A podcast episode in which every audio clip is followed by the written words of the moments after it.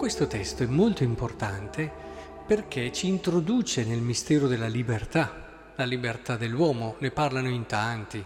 eh, si sono fatte rivoluzioni in nome della libertà,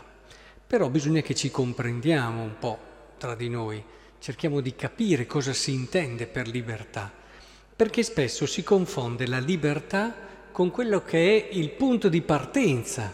cioè molti, parlando di libertà, intendono per libertà il fatto che non ci siano delle persone che ti costringono, delle persone che ti vincolano nel fare una cosa rispetto all'altra. E questo è già un passo importante perché quando mancano queste condizioni evidentemente diventa molto più difficile. E, e poi anche, io direi, anche un livello di formazione, di cultura, di, di maturazione che ti permette in fondo di cogliere alcuni aspetti che sono essenziali per intraprendere il cammino della libertà. Quindi la libertà nell'accezione comune è il punto di partenza, il poter partire per un'avventura, per un cammino, non è già la libertà, quella che intendiamo noi come termine, come arrivo. Qui Gesù ce lo mostra bene, ma noi siamo liberi, gli dicono, ma se voi foste liberi poi eh, finché uno fa il peccato, e il peccato qui viene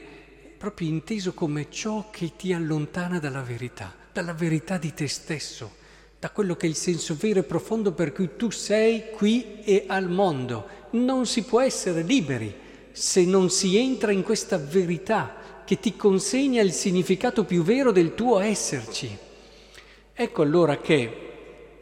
il fatto di avere la possibilità di intraprendere il cammino della libertà eh, ci porta poi, io me lo auguro per tutti voi, a diventare giorno dopo giorno più liberi, liberandosi da condizionamenti sociali, ne abbiamo un po' tutti, da quelli che sono i condizionamenti interiori, i dettami interiori, la psicanalisi si sbizzarrisce su queste cose e soprattutto liberandoci da quelle che è la schiavitù del peccato, tutto ciò che il peccato porta nella nostra vita e che invece di avvicinarci alla libertà di quello che siamo, ci allontana, ripiegandoci su noi stessi e allontanandoci dalla felicità e dalla pienezza. Ecco allora che nella misura in cui noi riusciremo a seguire Gesù Cristo, entreremo nella verità nella verità del fatto che noi siamo stati voluti, amati da qualcuno, entriamo nella verità di quello sguardo, di quel cuore che ci ha amato, entriamo in quella verità che ci dice tu sei qui perché ha senso che tu ci sia, ti ho amato, ti ho voluto e ti do un orizzonte e una speranza. Ecco che allora, seguendo Cristo, entriamo in quello che è la consapevolezza della verità di quello che siamo e solamente entrando in questo noi vivremo la libertà,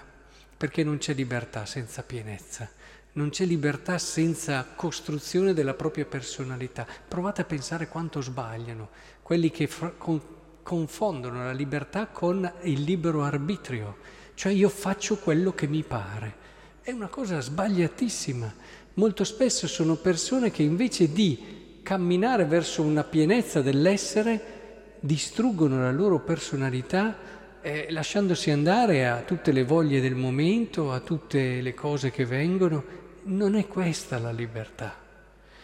Ecco allora che il Signore ci aiuti a comprendere che il lottare e il costruire, perché ci sia il punto di partenza, non deve farci sentire arrivati, ma una volta che abbiamo liberato le catene, dobbiamo cominciare il cammino vero e proprio della libertà che ci libererà dalle catene interiori e ci porterà ad essere veramente noi stessi, pieni, realizzati e contenti.